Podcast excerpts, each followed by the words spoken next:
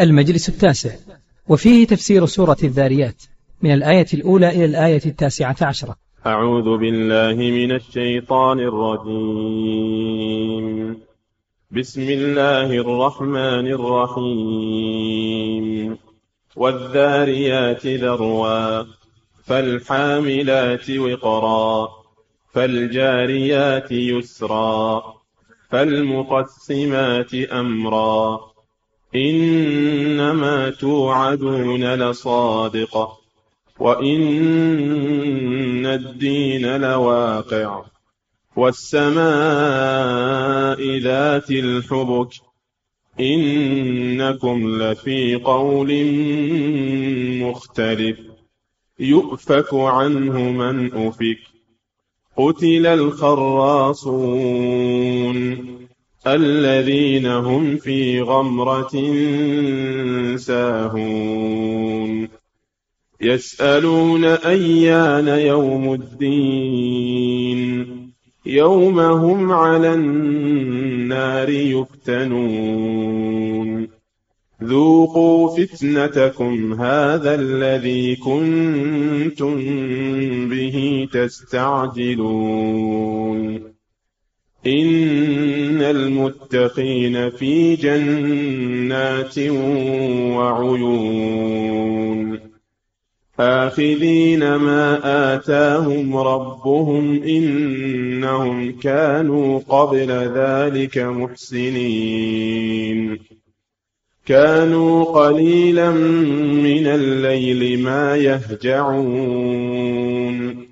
وبالأسحار هم يستغفرون. وفي أموالهم حق للسائل والمحروم. وفي الأرض آيات للموقنين. بسم الله الرحمن الرحيم. الحمد لله رب العالمين.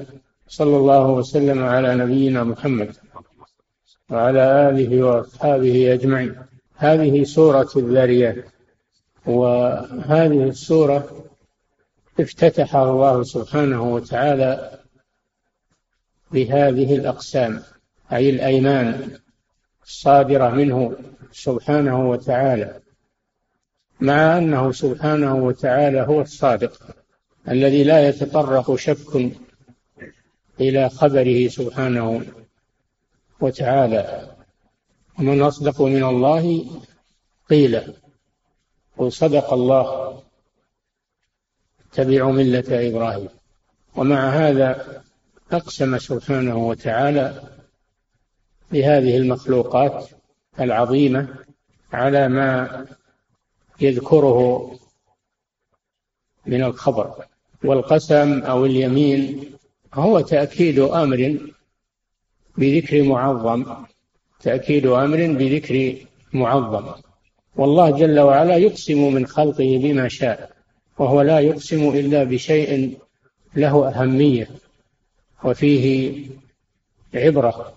فقد أقسم سبحانه وتعالى في هذا القرآن بعدة أشياء في مواضع مختلفة وهذه الأشياء فيها عبر وفيها أسرار.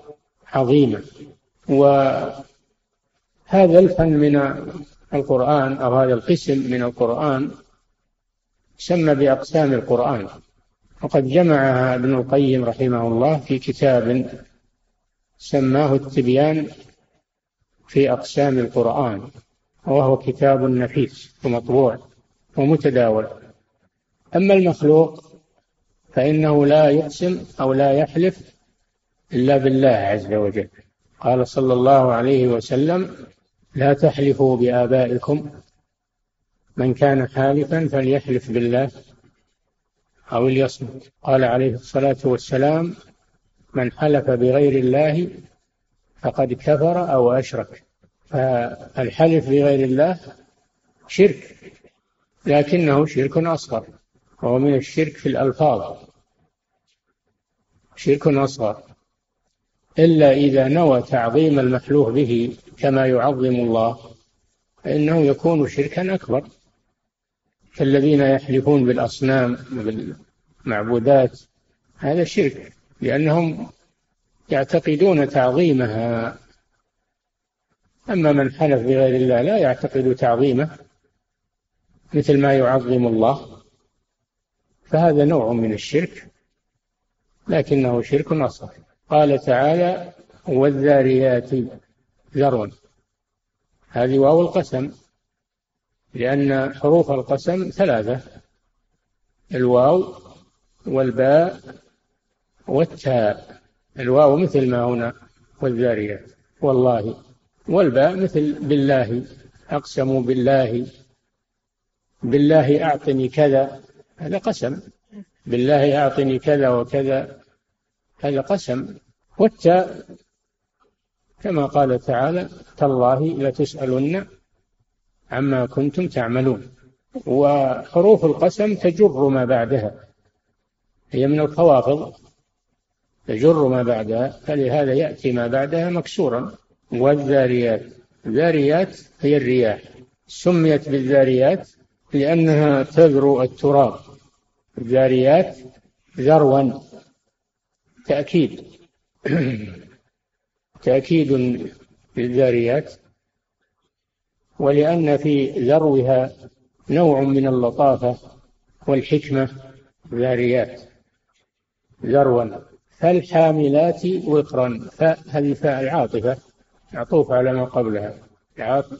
فالحاملات وقرا وهي السحاب. السحاب سميت حاملات لأنها تحمل الماء.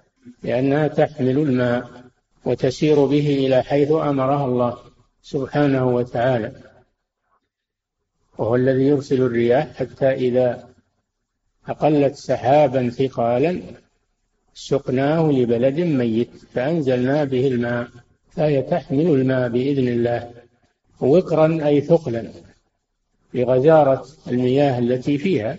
ولهذا تفيض منها الأودية الكبار وتمتلي منها مخازن الأرض وقد يغرق الله بها يغرق الله بها أمما من البشر فهي تحمل ماء غزيرا وقرا يعني ثقيلا حاملات وقرا. فالجاريات يسرا الجاريات قيل هي السفن في البحار. ومن آياته الجواري في البحر كالأعلام. الجواري وهي السفن والمراكب البحرية التي تسير على عباب الماء سيرها الرياح على عباب الماء وتحمل الأثقال أو تسير بالوقود كالحال الآن. حتى الآن فيها شيء ذوات أشرعة تسيرها الرياح وأشياء تسير بالوقود. وهذا من آيات الله سبحانه وتعالى. كيف الماء الرقيق تسير فوقه هذه المراكب والبواخر الهائلة ولا تغرق يحملها الماء؟ هذا من قدرة الله سبحانه وتعالى. ولهذا أقسم الله جل وعلا بها لأنها تدل على قدرته سبحانه وتعالى. يسرا أنها تسير سهلة السير ليس فيها صعوبة. بل تسير سيرا متيسرا سهلا لا يحس به الإنسان. إلا إذا أراد الله إلا إذا أراد الله بها شيئا فإنها تأتيها الأمواج والعواصف. فتغرق حتى ولو كانت مراكب ضخمة. تغرق. لأن الله جل وعلا لا يعجزه شيء. وقيل المراد بالجاريات يسرا الكواكب فلا أقسم بالكنس الجواري الكنس هي الكواكب لأن الكواكب أيضا تجري في أفلاكها منتظمة تجري في أفلاكها منتظمة وبدقة متناهية لا يحصل فيها خلل ولا اضطراب فهذا من آيات الله سبحانه وتعالى. الجاريات يسرا. فالمقسمات أمرا. المقسمات هي الملائكة لأنها تقسم أوامر الله جل وعلا في خلقه فهي تحمل أوامر الله وتنفذها في الخلق وفي الكون بما أمرها الله سبحانه وتعالى. وانظر إلى هذا النسق في هذه الآيات العظيمة. أولا الرياح. لأنها هي التي تلي الأرض. ثم فوق الرياح السحاب. ثم فوق السحاب الكواكب على القول بأن المراد بالجاريات يسرا الكواكب فهي فوق السحاب. ثم الملائكة لأنها فوق فوق الكواكب. هذا نسق عجيب في هذه الآيات. المقسمات أمرا وين جواب القسم؟ وين المقسم عليه؟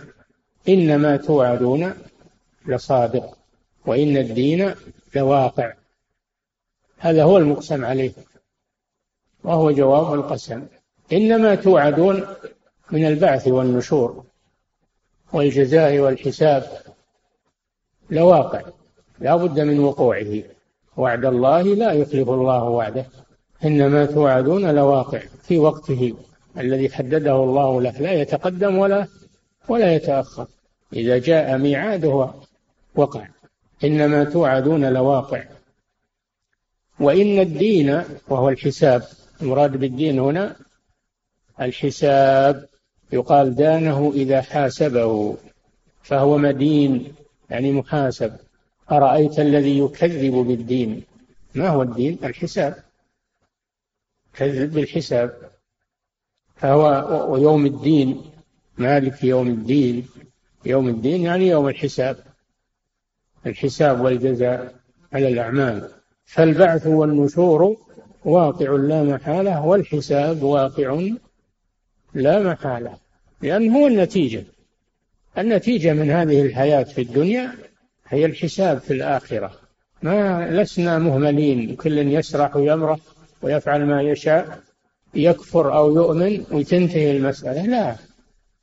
النتيجة تنتظر في وقتها وهو الحساب والجزاء على هذه الأعمال التي صدرت منا في هذه الدنيا. لماذا أقسم سبحانه هذه الأقسام؟ مع أنه الصادق جل وعلا للرد على المكذبين بالبعث والنشور الذين يكذبون به ويستبطئونه يستبطئونه ويتحدون ويقولون عجل عجل لنا هل بتقول هذا؟ رب وقالوا ربنا عجل لنا قطنا أي نصيبنا من العذاب قبل قبل يوم الحساب. هذا تحدي لله سبحانه وتعالى تكذيب للرسول صلى الله عليه وسلم. يعني بلغ البشر إلى هذه المنزلة والعياذ بالله. يتحدى ربه ويعجز ربه. هذا هو الإنسان. ثم قال جل وعلا والسماء هذا قسم رابع. والسماء ذات الحبك أي الجمال. الحبك أي الجمال. فيها المدارج الجميلة. والحبك هو التدرجات التي تكون في على سطح الماء أو على الرمل إذا جاءته الريح. يتجعد يتجعد ويكون آه، حبك. جميلة.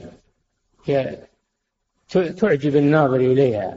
هذا هو معنى السماء ذات الحبك أي ذات الجمال التجعد الذي يشبه تجعد المياه والرمال إذا درجت عليها الرياح. والسماء ذات الحبك أي الجمال. إنكم أيها الكفار لفي قول مختلف في حق الرسول صلى الله عليه وسلم. لما كذبوه اختلفوا. ماذا ماذا يسمونه؟ أحد أحدهم يقول إنه كذاب وأحد يقول إنه ساحر وأحد يقول إنه مجنون. اختلفت أقوالهم في الرسول صلى الله عليه وسلم. فهذا دليل على كذبهم. لأنهم لو كانوا صادقين ما اختلفت أقوالهم. كل واحد يتخرص ويصف الرسول بوصف. هذا يقول كذاب وهذا يقول مجنون وهذا يقول معلم علمه علمه أحد بني إسرائيل ولقد نعلم أنهم يقولون إنما يعلمه بشر إنه يتلقى هذا القرآن من بشر من بني إسرائيل يعلمه يعلمه هذا القرآن وليس هو من عند الله سبحانه وتعالى. مجنون ما عنده عقل إلى آخر ما يقولون. فهذا من اضطرابهم. وهكذا أهل الشر وأهل الكذب لا يتفقون. كل له قول. أما أهل الحق فإنهم يتفقون. ويكون قولهم واحدا. إنكم لفي قول مختلف في الرسول صلى الله عليه وسلم. ماذا تسمونه؟ إنكم لفي قول مختلف. وهذا دليل على بطلان قولكم. لو كان صحيحا لم يختلف. أفلا يتدبرون القرآن؟ ولو كان من عند غير الله لوجدوا فيه اختلافا كثيرا. فالقرآن يصدق بعضه بعضا ويفسر بعضه بعضا ولا يختلف أبدا ولا يتناقض. وكذلك أحاديث الرسول صلى الله عليه وسلم لا تختلف ولا تتناقض. أبدا لأنها حق والحق لا يختلف. أما أقوال الكفار فإنها مختلفة لأنها باطلة. إنكم لفي قول مختلف. يؤفك عنه أي يصد. يصد عنه أي بسببه من أفك من افتتن فهذا فاختلافه ماذا لحكمة من أجل أن الله يبتلي. من أجل أن الله يبتلي الناس. فمنهم من يصدق قول الكفار ويهلك ومنهم من يكذبه ويتبع الرسول صلى الله عليه وسلم فينجو. هذه الحكمة الابتلاء والامتحان تمييز المؤمن من المنافق من الكافر. يؤفك عنه من أفك أن يضل بسببه ويهلك بسببه من افتتن وصدقه واتبعه. هذه هي الحكمة في حصول هذا الشيء. ولو شاء ربك ما فعلوه. لكن الله أجراه للابتلاء والامتحان للعباد. وهكذا الشر الآن والشائعات والافتراءات تجد لها زباين من الناس يصدقونها ويتابعونها هذا هذا مضطرد في العباد. تجد الشائعات والأكاذيب والافتراءات تجد لها زبائن كثيرة من الناس. يؤفك عنه من أفك. وتجد من يكذبها وينكرها قليلا من الناس. الابتلاء والامتحان. ثم إنه سبحانه وتعالى توعدهم على هذا. قتل الخراصون. قتل أي لعن الخراصون أي الكذابون. وهم هؤلاء خراصون. بدليل أنهم مختلفين. لو كان ما عندهم إلا خرص. لو كان عندهم حق ما اختلوا فهذا كله من باب الخرص والتخمين. من باب الخرص والتخمين. قتل الخراصون أي لعن الكذابون. الذين هم في غمرة غمرة الجهل والضلال. يغمرهم الجهل والضلال حتى لا يخرجون منه والعياذ بالله. ساهون عن الحق ساهون عن الحق. لا يفكرون في الحق ولا يسألون عن الحق. لأن الجهل والضلال غمرهم وأغفلهم حتى لا يسألوا عن حق أو يطلبوا برهانا. غرقوا في الفتن والعياذ بالله. في غمرة في غمرة ساهون يسألون أيان يوم الدين. يسألون أيان يوم الدين. يعني متى تقوم الساعة؟ سألك الناس عن الساعة. قل إنما علمها عند ربي. لا يجليها لوقتها إلا هو. يسألك الناس عن الساعة قل إنما علمها عند الله. يسألونك عن الساعة أيان مرساها؟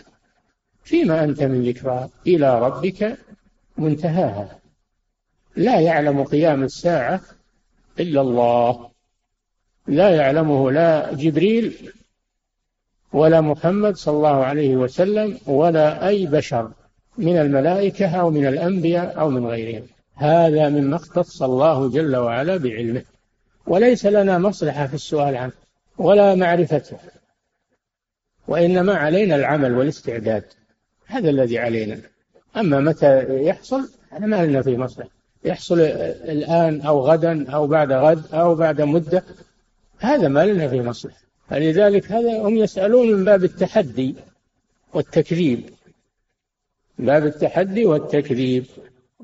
وهكذا من ترك الحق ابتلاه الله بالباطل. فبدل أنهم يسألون عن الخير وعن العلم وعما ينفعهم يسألون مثل هذه الأسئلة. متى الساعة؟ متى قيام الساعة؟ هذا سؤال لا لا فائدة منه من ورائه. يسألون أيان أي متى؟ يوم الدين أي يوم الحساب. ولا يسألون عن العمل والاستعداد وكيف يستعدون وكيف يواجهون هذا اليوم ما يسألون عن هذا. يسألون متى يحصل. هذا من العجائب في هذا الإنسان. يسألون أيان يوم الدين يوم هم على النار يفتنون. إذا جاء يوم الحساب حينئذ ما يبقى إلا الجزاء. ولو عرفت في ذاك الوقت ما ما تستفيد شيئا لأنه فات الوقت فات الأوان. ما بقي إلا النار والعياذ بالله. يوم هم على النار يفتنون أي يعذبون يعذبون بها كما يفتن الذهب بالنار. فإذا أردت أن أن ترى صفاء الذهب فإنك تعرضه عن النار ليخرج ما فيه من زيف ويبقى الذهب الخالص. هذه يسمى فتنة أي اختبار. فهم يوم القيامة يعذبون بالنار ويصلون بها كما يعذب كما يصلى الذهب والحديد والمواد في بالنار في الدنيا لأجل تخليصها من الشوائب وتصفيتها. يوم هم على النار يفتنون. ذوقوا فتنتكم أي عذابكم. فتنتكم أي عذابكم. هذا الذي كنتم به تستعجلون في الدنيا. تقولون لماذا لا يحصل الآن؟ ربنا عجل لنا قطنا قبل يوم الحساب. هذا هو الذي تستعجلونه. الآن وقعتم فيه. من غير استعداد ومن غير ومن غير تفكير فيه. لا تأتيكم إلا بغتة. قل إنما علمها عند ربي لا يجليها بوقتها إلا هو. ثم قال لا تأتيكم إلا بغتة. ما يدرون إلى ما تقوم الساعة. ذوقوا فتنتكم. هذا الذي كنتم به. تستعجلون في الدنيا. تسألون متى يحصل. وبعضكم يقول عجلوا نشوف من باب التحدي والتكذيب. هذا الذي كنتم به تستعجلون. هذا الذي كنتم به تستعجلون. وفي الآية الأخرى أفسحر هذا؟ لأنهم في الدنيا يقول هذا سحر. كلام الرسول محمد هذا سحر. وهل يقول يبي يحصل؟ هذا من باب السحر والكهانة. أفسحر هذا أم أنتم لا تبصرون؟ اصلوها فاصبروا أو لا تصبروا. سواء عليكم. إنما تجزون ما كنتم تعملون. هذه جهنم الذي يكذب بها المجرمون يطوفون بينها وبين حميم. آن. هذه جهنم التي كنتم توعدون اصلوها اليوم بما كنتم تكفرون. هذا الذي كنتم به تستعجلون. ثم ذكر جزاء المؤمنين الذين آمنوا بالله ورسوله وعملوا واستعدوا لهذا اليوم. استعدوا لهذا اليوم. ماذا يكون جزاؤهم؟ إن المتقين في جنات وعيون. إن المتقين أهل التقوى في الدنيا. والتقوى هي اتخاذ الوقاية من المحذور. اتخاذ الوقاية من المحذور وتكون بطاعة الله ورسوله بفعل ما أمر الله به وترك ما نهى الله عنه رجاء لثوابه وخوفا من عقابه هذه هي التقوى. سميت تقوى لأنها تقي من عذاب الله. إن المتقين الذين اتقوا الله في الدنيا واستعدوا لهذا اليوم في جنات. هي جنة واحدة؟ جنات. لا يعلمها إلا الله سبحانه وتعالى في جنات. جمع جنة والجنة هي البستان. هي البستان الملتف بالأشجار والخضرة والنظرة الشائقة للأبصار في جنات.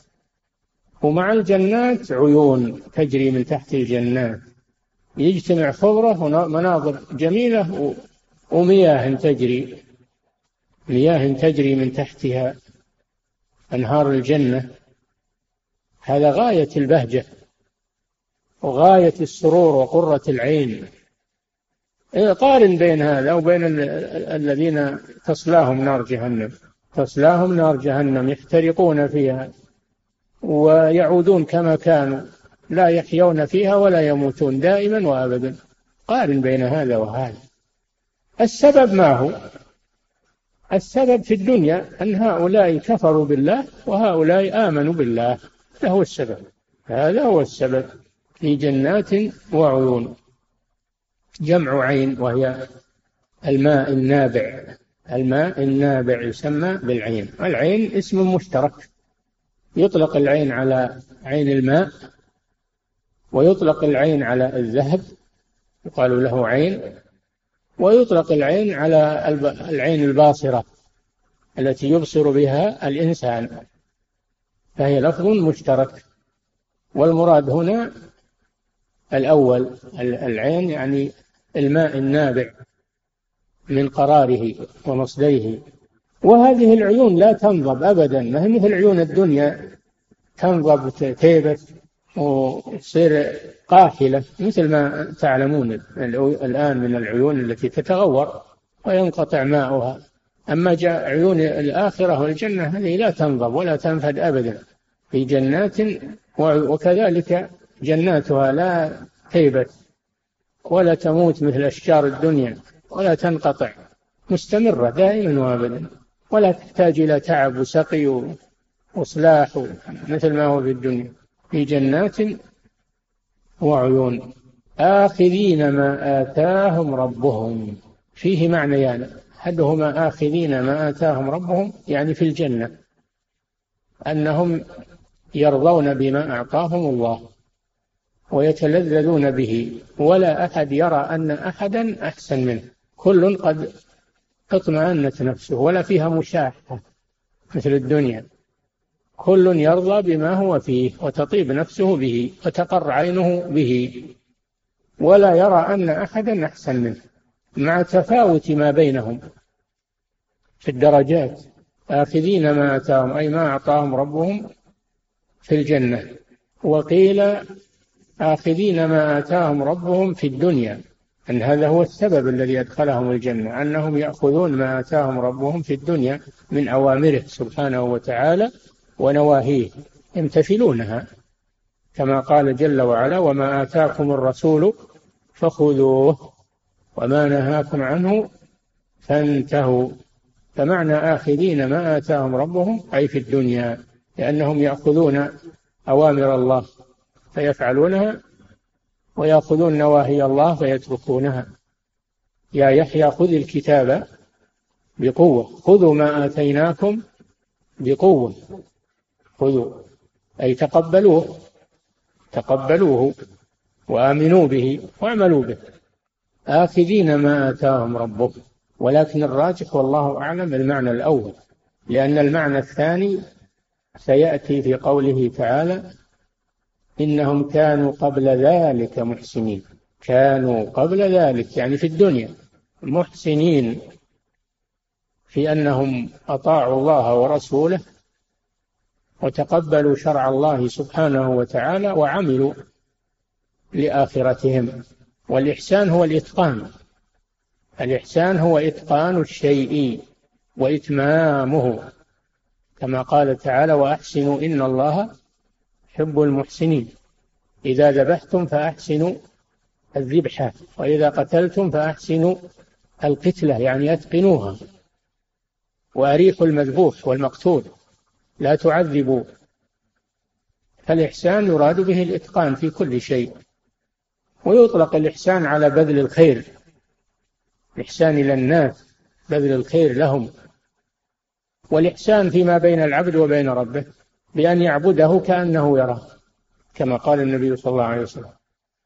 يعبده على اليقين والمشاهدة بالقلب كأنه يرى الله سبحانه وتعالى وهو أعلى درجات الدين.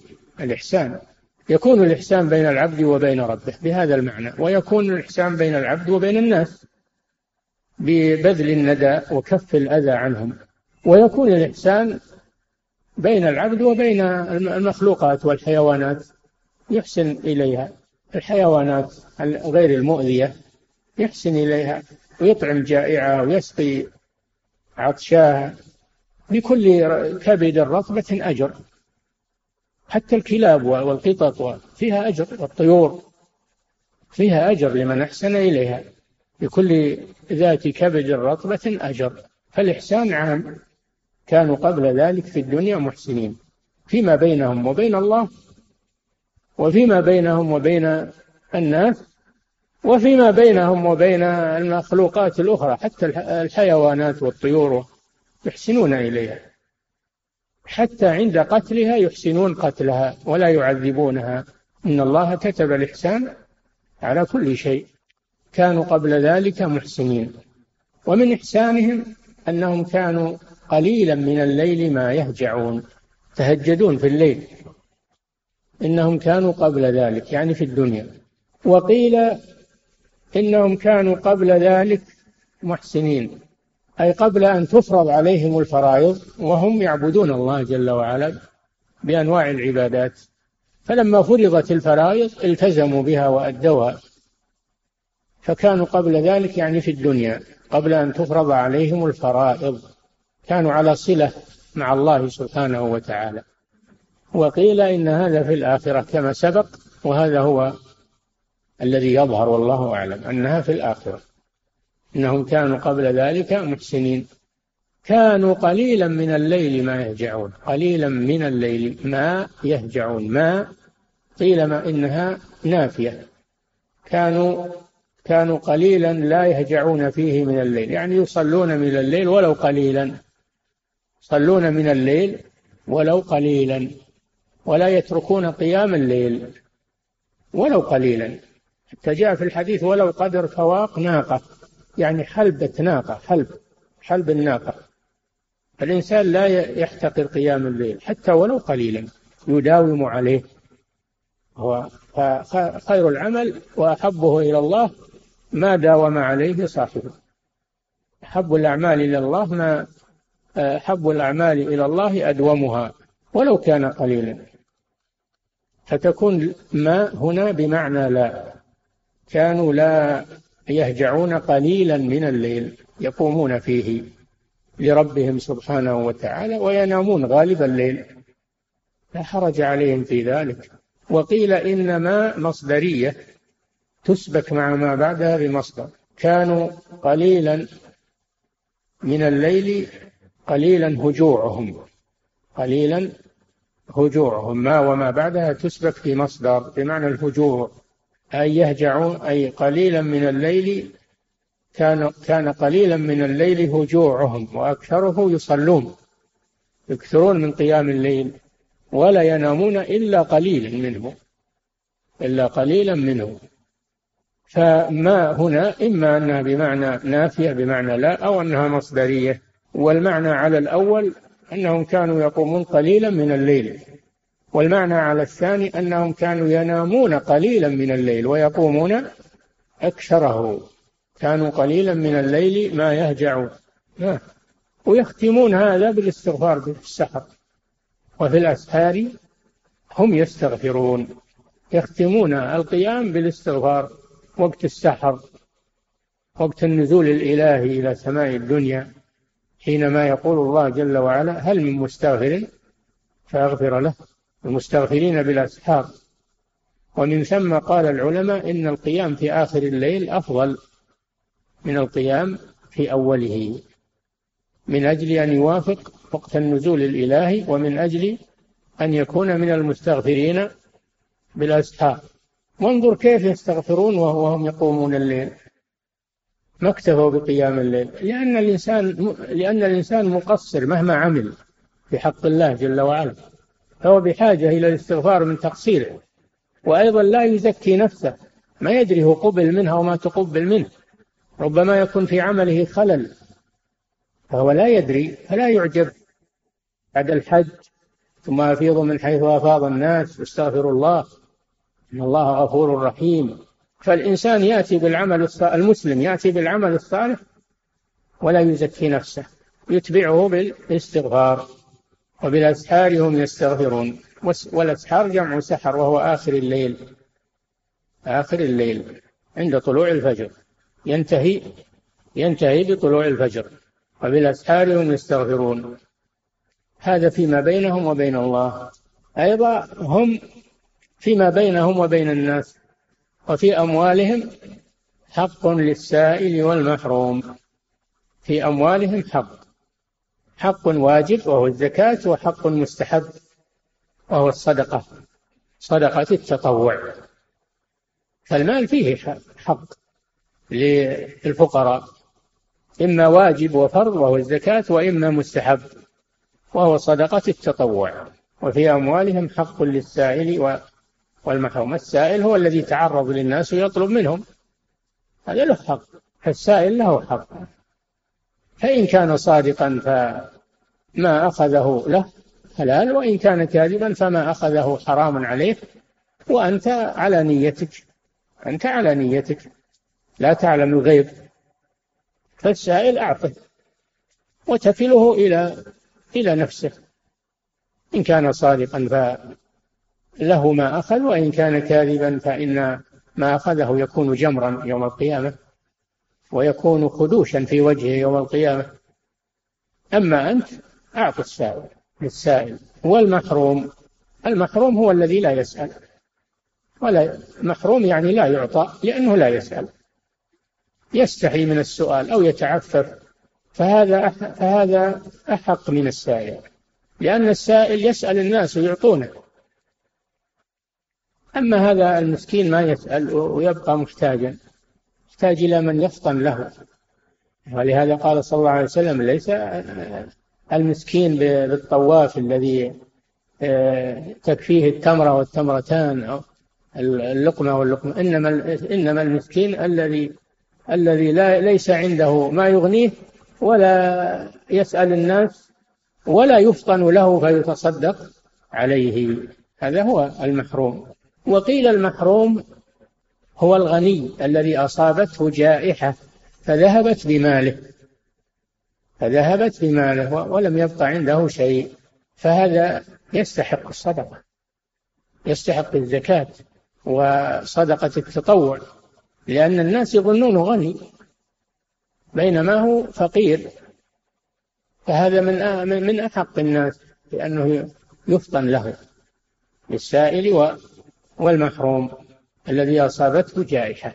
واللفظ يشمل الاثنين يشمل الاثنين. يشمل الذي الفقير الذي لا يسأل ويشمل الغني الذي أصابته جائحة فذهبت بماله.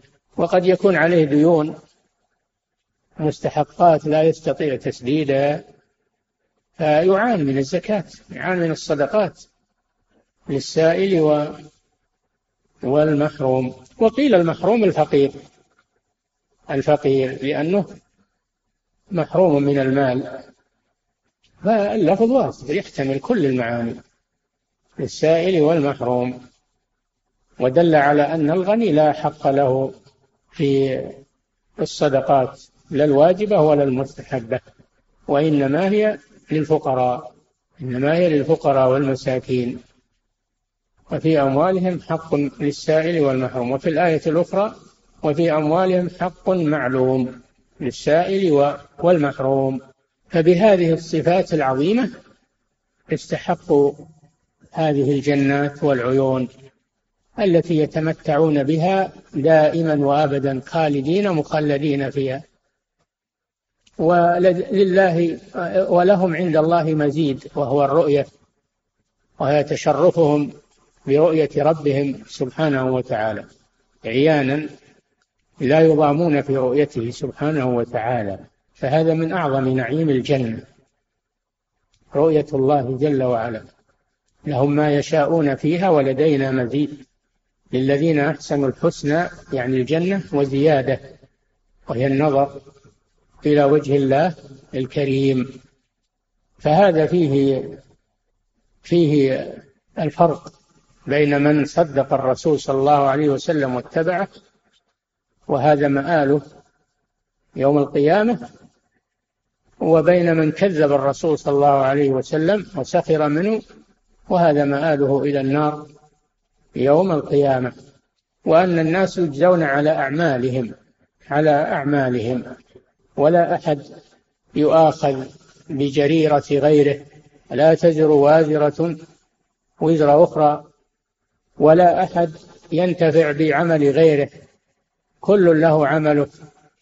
يوم يوم يفر المرء من أخيه وأمه وأبيه صاحبته وبنيه كل امرئ منهم يومئذ شأن يغني.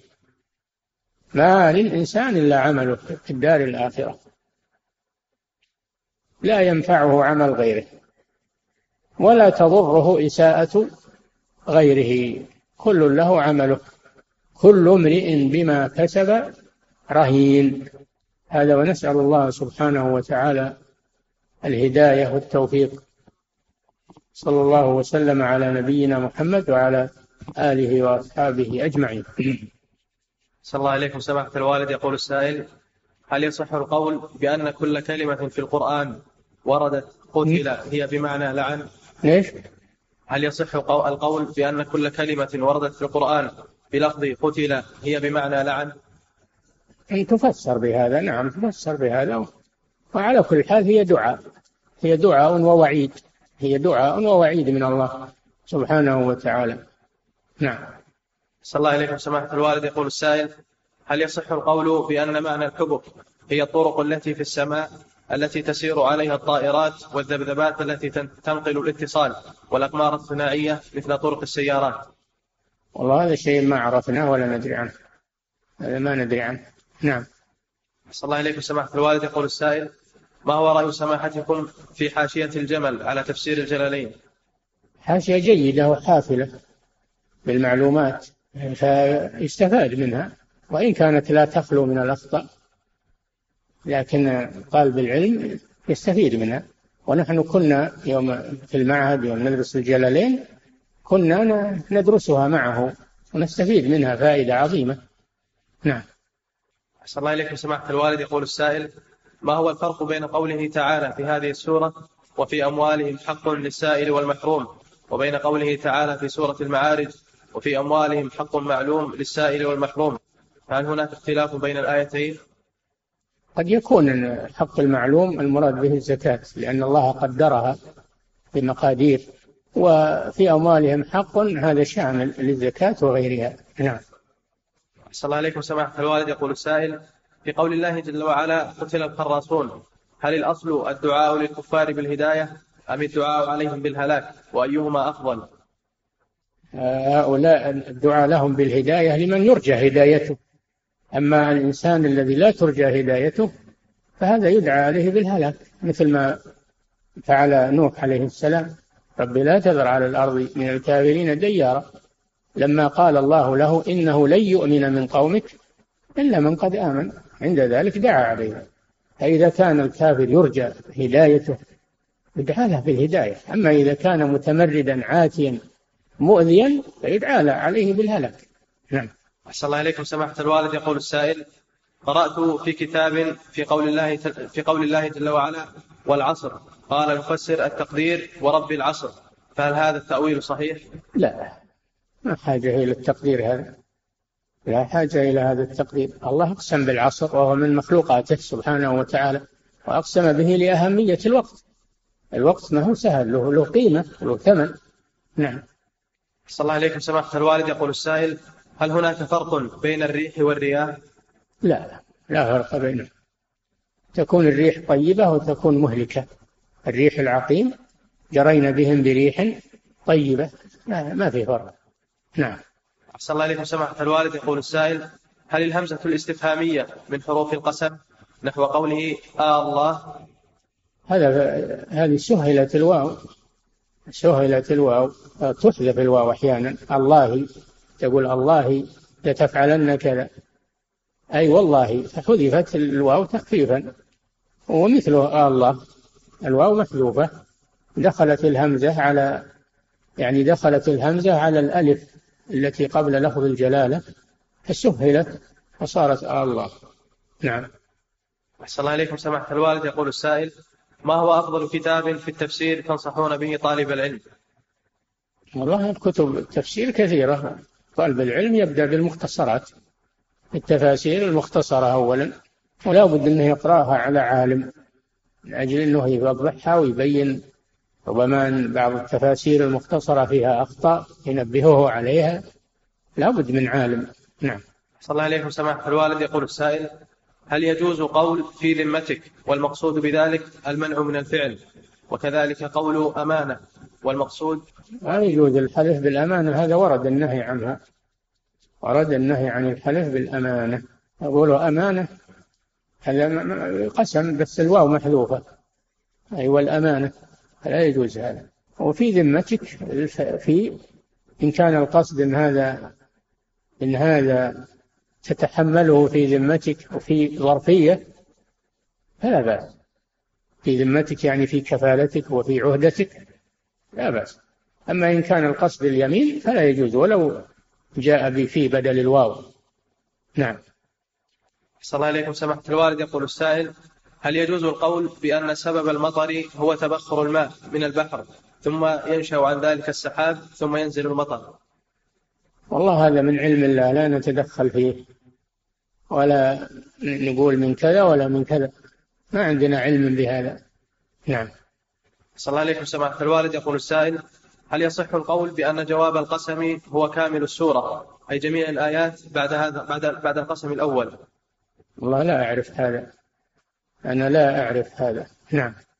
صلى الله عليكم سماحة الوالد. يقول السائل هل هناك فرق بين كلمة السماء بالإفراد والسماوات بالجمع إذا وردت في القرآن الكريم حيث إنني سمعت أحدا من الناس يفسر السماء في القرآن على أنه السحاب ويفسر السماوات بالسماوات السبع المعروفة فهل هذا صحيح؟ السماء معناه ما علا وارتفع ما علا وارتفع.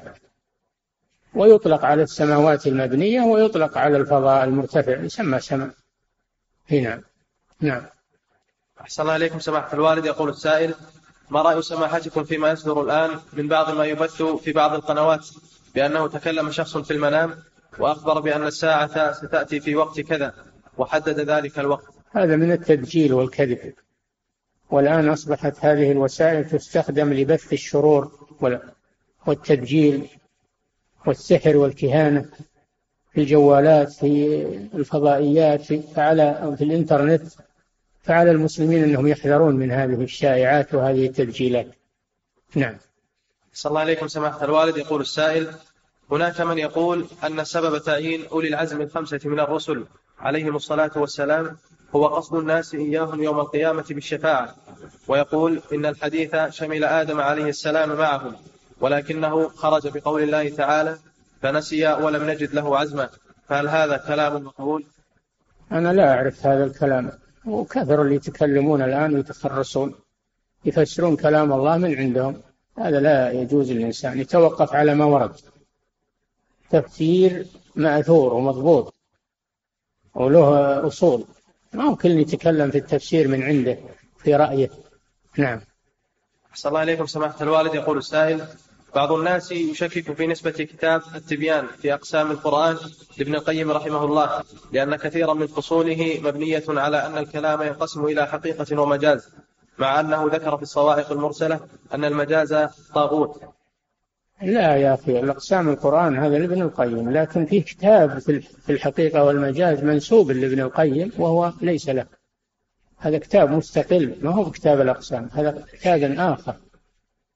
منسوب لابن القيم وهو ليس له وما هو مشهور الآن. نعم.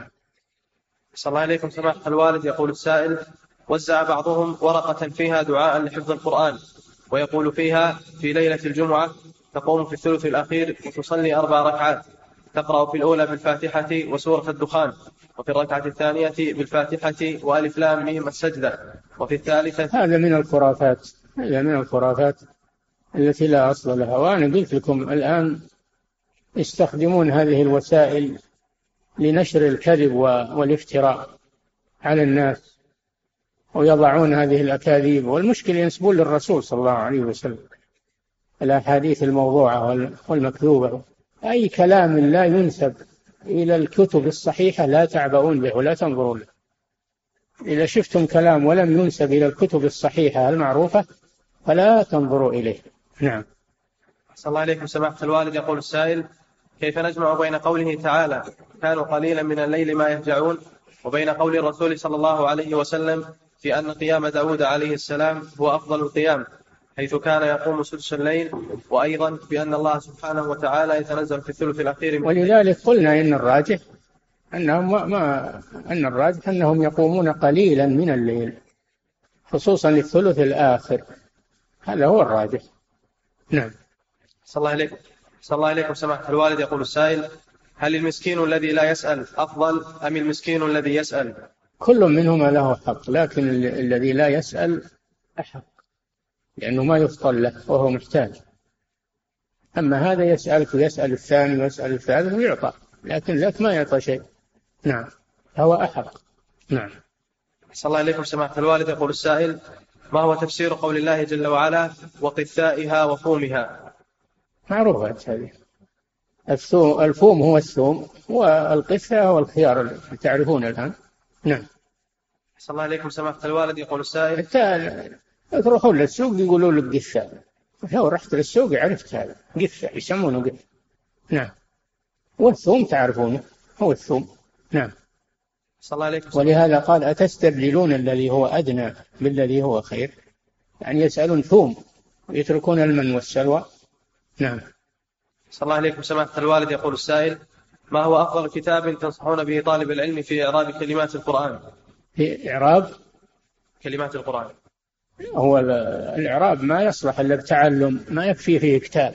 ما تأخذ الإعراب من كتاب لازم من التعلم. تعلم العربية وال- والنحو. أما أنك تبي تأخذ كتاب وتعرف النحو والإعراب بدون شيء ما هذا مستحيل. نعم. صلى الله عليكم سماحة الوالد. يقول السائل هل يقال بأن السائل أحق من المحروم لأن الله قدمه في الذكر؟ ما ما سمعت هذا ما قرأت هذا. نعم. أحسن الله عليكم سماحة الوالد. يقول السائل هل يشترط في إعطاء الزكاة للشخص أن يأتي بتزكية من الإمام أنه بأنه محافظ على الصلاة أم يكتفى بنقل أحد الأشخاص؟ هل إيش؟ هل يشترط في إعطاء الز- الزكاة للشخص أن يأتي بتزكية من الإمام بأنه محافظ على الصلاة أم يكتفى في ذلك بنقل أحد الأشخاص؟ إذا كنت تعرفه فأعطه بدون أنك تطلب منه تزكية. وإذا كنت لا تعرفه اطلب تزكية من الثقات من القضاة ولا من الناس المعتمدين في في إثبات في الإثباتات. اللي يثبتون أنه فقير أو أنه مدين لازم من إثبات. اللي ما تعرفه لازم من إثبات هذا إذا كنت بتعطيه مبلغا من المال من الزكاة. أما تبي تعطيه ريال ريالين خمسة ريال هذا عطه خليه يروح ما يحتاج إثبات. نعم. صلى الله عليكم سماحة الوالد يقول السائل بعض أئمة المساجد ينهرون من يقوم ويسأل الناس في المسجد. بعض الناس إيش؟ يقول بعض أئمة المساجد. ينهرون من يقوم ويسأل الناس في المسجد ويقولون بأن هناك تعميم من الوزارة بمنع ذلك وينهرونه بشدة ولا يسمحون له حتى بالكلام ويصرون على ذلك. فهل فعلهم هذا صحيح؟ إذا كان عندهم تعميم من الوزارة يمشون عليه ما في شك. يمشون على التعميم لأن هذا أمر كثر و... واستشرى. ما هو كله حاجة ما هو كله حاجة. وك... لو كان بعض المرات بعض الأيام بعض لكن كل وقت يقوم عشرة عشرين قدام الصف ومعهم حيل وأشياء هذا هذا كثر. وكل شيء تجاوز حده ينقلب إلى ضده. نعم. صلى الله عليكم سماحة الوالد. يقول السائل في قيام الليل هل يجوز لنا أن نقرأ من أول القرآن ونختم أم نقرأ ليلة من أوله وليلة أخرى من آخره بدون ترتيب؟ فما هو كله, كله جائز. إن رتبت القرآن في قيام الليل هو أحسن حتى تختمه. وإن قرأت كل ليلة ب- بسورة أو بآيات من غير ترتيب بين السور أو بين أوله وآخره ووسطه فلا بأس بذلك. فاقرأوا ما تيسر منه. الله جل وعلا يقول فاقرأوا ما تيسر منه. هذا في قيام الليل. نعم. صلى الله عليكم سماحة الوالد. يقول السائل في قوله تعالى فالحاملات وقرا هل هو قسم لأنها مبدوءة بحرف معطوف معطوف على القسم. والمعطوف على القسم يكون قسما. نعم. صلى الله عليكم سماحة الوالد. يقول السائل إذا كان بلد على مذهب الأحناف إذا كان إيه؟ إذا كان في بلد ما يمشون على مذهب الأحناف نعم. والمرأة عندهم تزوج نفسها إذا بلغت 21 سنة ولا يشترطون الولي فهل يجوز لي أن أتزوجها مع أن بلدنا يشترط الولي؟ هذا إذا حكم لك الحاكم بهذا حاكمهم قاضيهم حكم لك بهذا. كنت مطمئن إذا كنت ما أنت مطمئن لا لا تقدم عليه. النبي صلى الله عليه وسلم يقول الإثم ما حاك في نفس في النفس وتردد. وكرهت أن يطلع عليه الناس. فإذا كنت أن تكره هذا فلا تقدم عليه. نعم. صلى الله عليكم سماحة وإن, أفت... وإن أفتاك الناس وأفتوك. والإثم ما حاك في النفس تردد في الصدر كرهت أن يطلع عليه الناس. وإن أفتاك الناس وأفتوك. استفتي نفسك وقلبك. نعم. صلى الله عليكم سماحة الوالد. يقول السائل هل من أوتر في أول الليل يكتب له قيام ليلة؟ وهل المشروع في قيام الليل الإطالة؟ هل إيش؟ هل من أوتر في أول الليل يكتب له قيام ليلة؟ يحتاج إلى دليل هذا. يكتب له ما قدر ما ما صلى. يكتب له قدر ما صلى. أما يكتب له قيام ليلة يحتاج إلى دليل. نعم. أحسن الله إليكم سماحة الوالد. يقول السائل إمام صلى بجماعته. فلما وصل إلى الركعة الثانية تذكر أنه على غير طهارة فأكمل الصلاة لأنه تحرج أن يخرج من الصلاة ويقدم من خلفه فأعاد الصلاة بمفرده. فهل فعله صحيح؟ وماذا يلزمه إذا كان فعله غير صحيح؟ ما هو صحيح فعله. لا يجوز له يستمر في الصلاة وهو على غير طهارة. لكن المأمومون إذا كانوا يجهلون هذا صلاتهم صحيحة. أما هو فهو أخطأ ولازم يعيد الصلاة. نعم. صلى الله عليكم سماحة الوالد. يقول السائل هل يجوز دفع الزكاة لمن يريد الزواج ويشمل ذلك إيجار منزله وشراء سيارة هل إيش؟ هل يجوز دفع الزكاة لمن يريد الزواج ويشمل ذلك إيجار المنزل مع شراء سيارة له؟ يعطيه على حسب حاجته. الفقير يعطى ما يكفيه على حسب حاجته. نعم. صلى الله عليكم سماحة الوالد. يقول السائل قلتم بأن الجرح والتعديل لا يوجد في هذا الزمان وفهم بعض الناس من كلامكم أنكم لا ترون الرد على أهل البدع والمخالفين الجرح والتعديل ما هو بالغيبة والنميمة المتفشية الآن خصوصا بين بعض طلبة العلم. الجرح والتعديل يا أخي من علم الإسناد في الحديث وهذا من اختصاص الأئمة والمحدثين. ولا نعلم أحد الآن من أهل الجرح والتعديل. يعني معرفة الأسانيد وتصحيحها وتضعيفها ما نعلم أحد الآن. هذا المقصود. نعم. أحسن الله عليكم سماحة الوالد. يقول السائل ما المراد بقول النبي صلى الله عليه وسلم رأيت ربي على صورة شاب أمرد ما أدري هذا ما ما سمعت. رأيت ربي في أحسن صورة هذا هو الحديث اللي نعرفه الصحيح وهذا هو. في أحسن صورة. أما صورة أمرد والله ما أعرف هذا. نعم. صلى الله عليكم سماحة الوالد يقول السائل عندما يقام حد السرقة على السارق بقطع يده اليمنى هل يجوز له أن يأخذ يده معه؟ وماذا لو أعاد يده بواسطة العمليات التجميلية التي تتوفر الآن في بعض المستشفيات؟ لا يجوز هذا. يده تهدر تدفن ولا تعطى إياه. تدفن وتهدر. نعم ولا يمكن من إعادتها. نعم. أحسن الله عليكم سماحة الوالد. يقول السائل هل يجوز دفع الزكاة مقدما على شكل دفعات؟ وفي نهاية الحول يدفع الباقي دفعة واحدة. الزكاة تدفع على الفور على المحتاجين الموجودين ولا ينتظر فيها محتاجين في المستقبل بل يدفعها على المحتاجين الموجودين في وقت وجوب الزكاة في وقت وجوب الزكاة. وإذا كان عنده مبلغ يبي يعطيه شخص ولو يعطيه إياه دفعة واحدة يخشى أنه يفسده لأنه سيء التصرف فربما في هذه الحالة أنه يعطيه إياه شيئا فشيئا لئلا يفسده. نعم. أحسن الله إليكم. سماحة الوالد يقول السائل هل يؤاخذ ولي الصغير على حلف ابنه على كذب وكذلك في إسبال ثيابه؟ الكبير الوالد يربي الولد الصغير يربيه على ترك الكذب وعلى اللباس الشرعي يربيه. ولا يخليه لا يخليه يفعل الأشياء الممنوعة. ما معنى التربية إذن؟ فهو المسؤول عنه المسؤول عنه ويأمره بالصلاة ويضرب عليها إذا إذا بلغ العشر. فهو يربيه على الأخلاق الطيبة وعلى الطاعات وعلى ترك المحرمات. نعم. صلى الله عليكم سماحة الوالد. يقول السائل صلاة التطوع في النهار إذا صليت أربع ركعات بسلام واحد هل يكون فيها تشهدان أم تشهد واحد؟ لا تشهد واحد لكن الأولى أن تصليها مثنى مثنى لأنه جاء في بعض الروايات صلاة الليل والنهار مثنى مثنى فالأحسن أنك تصليها مثنى مثنى في الليل وفي النهار. لكن لو أخذت بقول بعض العلماء أنه يجوز يتطوع بأربع جميع يسردها ويسلم في آخرها فلا بأس بذلك. نعم. صلى الله عليكم سماحة الوالد. يقول السائل أحيانا أدعى إلى وليمة عرس وليس فيها منكر ولكنني أعتذر لصاحب الوليمة بأنني أحب النوم مبكرا أو إنني لا أرتاح نفسيا في مثل هذه الدعوات. فهل أكون عاصيا لله ورسوله إذا لم أجب هذه الدعوة؟ إذا كان عليك مشقة فأنت معذور. أما إذا كان ما عليك مشقة فيجب عليك إجابة الدعوة. أما إذا كان عليك مشقة أنت متعب وتحتاج إلى الراحة ليس عليك حرج في أنك تعتذر. نعم. أحسن الله عليكم سماحة الوالد يقول السائل هل يجوز رمي بقايا الطعام في القمامة؟ حيث إني لا أجد من يأخذه ولا يمكن لي الذهاب به إلى البهائم. الطعام الذي يؤكل ما يلقى في القمائم لا يجوز. لكن يوضع في مكان طاهر. يوضع في مكان طاهر.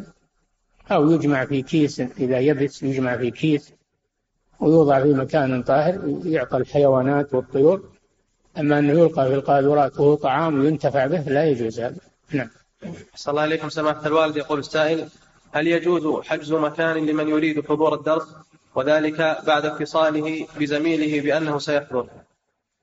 نعم. يقول هل يجوز حجز مكان لمن يريد حضور الدرس؟ أي درس. المسجد؟ ما أبوها زحمة ولله الحمد. فيها أمكنة كثيرة. لا يحتاج حجز. والميكروفون يبلغ القاصي والداني. لا حاجة إلى الحجز. نعم. ممتاز.